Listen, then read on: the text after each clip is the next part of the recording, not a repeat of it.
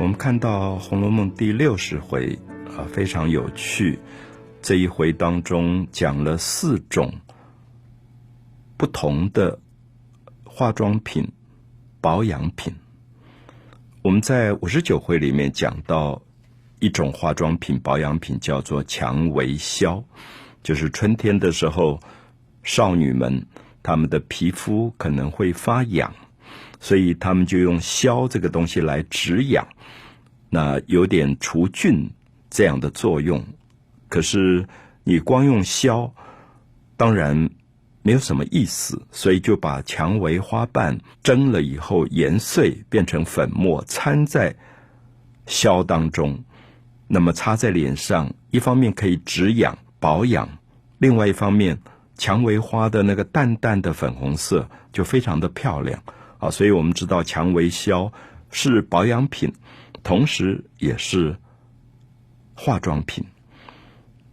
那第二种就讲到了一种茉莉粉，就女孩子们脸上要擦粉，那粉擦了以后皮肤就会白皙很漂亮，可是同时又希望它有香味，所以就把茉莉花蒸了以后研碎，就把茉莉跟粉混在一起，所以擦在脸上以后，不止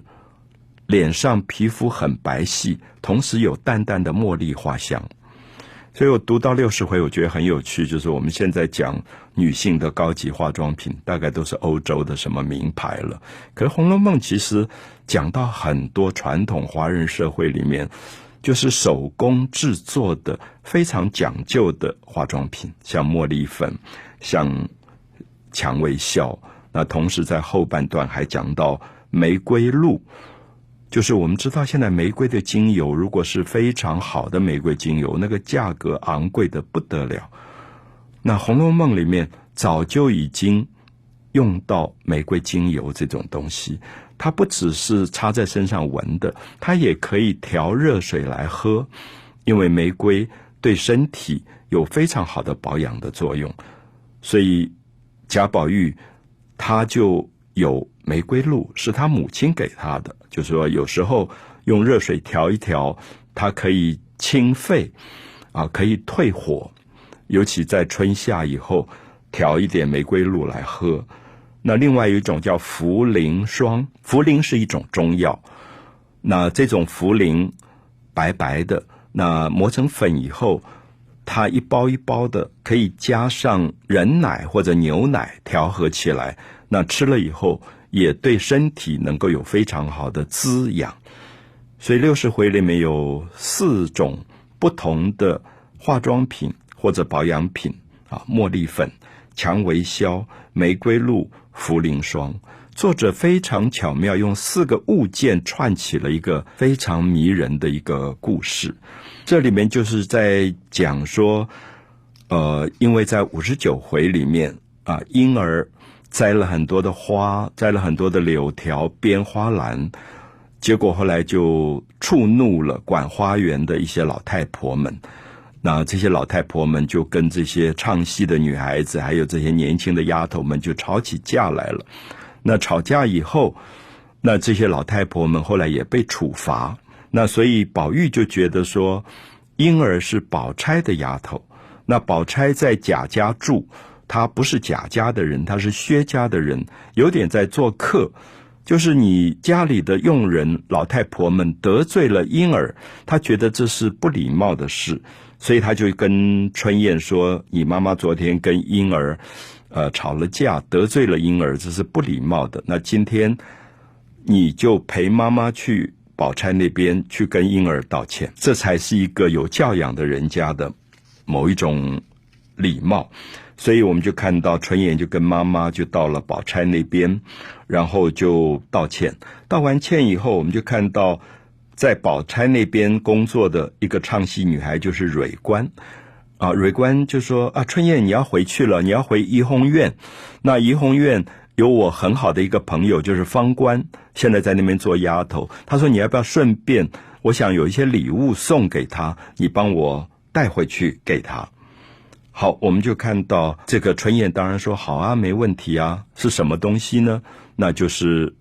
瑞官包了一包蔷薇消，就是他觉得少女们这个季节大概脸上都会发痒，就会长一点春癣，所以他就说你帮我包一包很好的蔷薇硝，我要托你带给方官，这是小事了。所以我们就看到春燕就带了这一包蔷薇硝回去怡红院。回到怡红院以后，他就看到方官，他就跟方官说啊，你那个好朋友蕊官托我带了一包蔷薇硝给你，那我现在交给你了。好，这个本来就是真的微不足道的小事，可是好死不死，宝玉的一个同父异母的弟弟就是贾环，贾环刚好在现场。那贾环大家都知道说他是有一点让人家不喜欢的不懂事的一个小男孩，他说啊，蔷薇硝我也要看一看，他就看蔷薇硝，然后就从靴筒，就是他穿了一个皮靴，靴筒里面抽出一张纸说分一半给我好不好，因为他想送给他丫头。那这个时候方官就很不愿意，方官就想了一个计谋，说我赶快把贾环怎么样打发掉。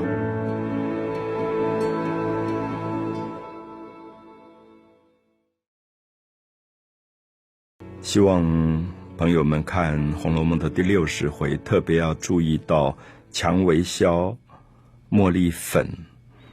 玫瑰露、茯苓霜这4种不同的保养品跟化妆品，贯穿了整个这一回里面非常有趣的一种人际关系。就是同样在一个戏班子出来，现在在不同地方工作的蕊官，花蕊的蕊，蕊官因为很想念当时在戏班里一起唱戏的另外一个女孩子叫方官，所以她得到了一些很好的蔷薇硝，她就觉得我不要一个人享用，我要分一半的蔷薇硝给这个方官，所以就托春燕带回去把这个蔷薇硝送给方官。那方官当然得到了这个蔷薇硝也很高兴，因为不只是蔷薇硝是不是一个珍贵的礼物，重要的是说这是蕊官给我的。就是我们有时候在国中同样在同一班的少女，那彼此感情很好，然后一段时间不在一起以后，就托人带一个礼物给某一个人，我觉得那里面就有少女的某一种情怀吧。所以方官得到那个蔷薇硝很高兴，可是我们就讲说这个不懂事的一个男孩子贾环就在旁边觉得说我也要分一点，他就说分一半给我好不好。那宝玉是做哥哥的，宝玉也不好意思讲说这是人家给的礼物，你怎么这样随便要啊？不是那个贵不贵的问题，是如果说我今天有一个很私密的好朋友送我的礼物，即使很小，这是他的心意，所以我不太想把这个礼物送给别人，因为对我来说这里面有蕊官给我的一个感情在里面。所以方官就说不要拿我这个，我到里面去另外包给你一包啊！你既然要蔷薇硝，那我也不好意思说我不要给你，可是你不要动这个，因为这个是蕊官给我的。所以方官就跑进去，就打开自己的化妆盒啊，就女孩子化妆里面都有蔷薇硝啊什么东西，他就想包一点蔷薇硝去打发贾环。结果没有想到奇怪，他打开抽屉以后就发现诶，我昨天还觉得很多蔷薇硝，怎么今天蔷薇硝不见了。那他就在那边找说谁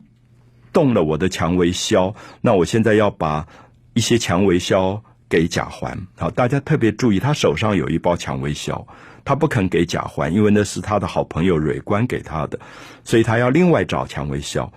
那其他几个丫头就说哎呦，那个男孩子笨笨的，你干嘛要理他，说我们要吃饭了，他在这边待着也我们也不能吃饭，他说他也认不出什么是蔷薇硝，什么是什么，你随便拿一点什么东西打发他走吧。好，方官没有办法，方官就想说好，没有蔷薇硝了，那我给他茉莉粉好了，因为看起来都是白白的啊。其实蔷薇硝带一点点淡淡的粉红，可是大家都说他看不出来了，你就包一包茉莉粉给他就好了。好，方官就包了一包茉莉粉给贾环，打发了贾环。那贾环得到这个茉莉粉，他以为是蔷薇硝，他就跑回家去。因为贾环有一个私密的爱人，就是彩云，也是一个丫头，因为彩云很喜欢蔷薇销，所以他就想说，哎，我今天帮你要到了一些蔷薇销，他想去讨好彩云。好，所以《红楼梦》里面很多这种小男孩小女孩的一些小事情，结果他就说，哎，彩云，我帮你要到了一包蔷薇销，非常好的蔷薇销，送给你做礼物。他叫巴结彩云，讨好彩云，其实也没什么错，就是一个小男孩谈恋爱的时候，大概都希望对他的爱人很好。结果彩云因为是女孩子，她就把那一包东西打开一看，她就冷笑说，哼，土包子，这根本不是蔷薇销，这个是茉莉粉，他们骗你的。好，贾环就说，哦，我以为是蔷薇销，我跟他要蔷薇销，他怎么会给了我茉莉粉？可贾环这一次很好，我觉得他很厚道，还说，哎呀，没关系啦，茉莉粉不是一样也很好吗？你平常喜欢化妆，那没有蔷薇销，茉莉粉也很好。好，彩云也觉得无所谓，好吧，没有蔷薇销，可是得到了一包茉莉粉。可是我们就看到这个时候就有一个人出现，就是贾环的妈妈赵姨娘。我想大家对她已经太熟，就是在《红楼梦》里面老是惹是生非的，就是这个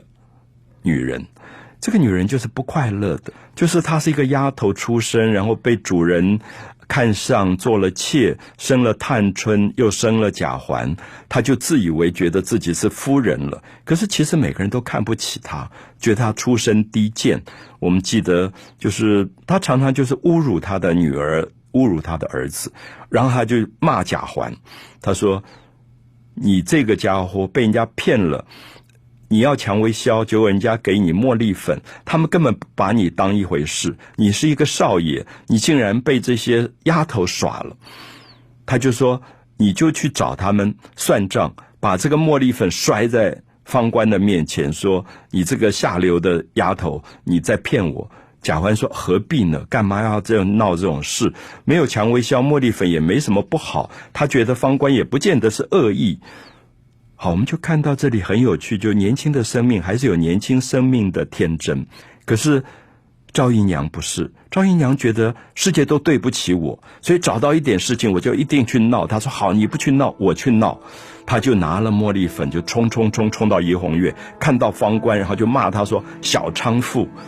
啊，就是像我们今天有人爱骂一个女人叫妓女，说你这个妓女，你竟然骗我的儿子，那他要蔷薇销，你竟然给他茉莉粉。好，事情又闹大。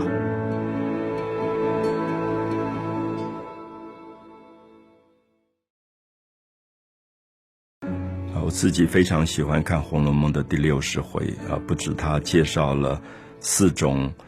我们今天都已经不太知道的化妆品、保养品啊，玫瑰露、茯苓霜、蔷薇销、茉莉粉。那同时他也借着这4个物件串联了《红楼梦》里许许多多复杂的人际关系。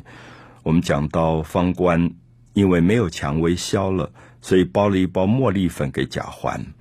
而贾环带回去给他的爱人彩云，结果事情爆发，引发他的母亲赵姨娘就来跟方官算账。那算账的方法非常的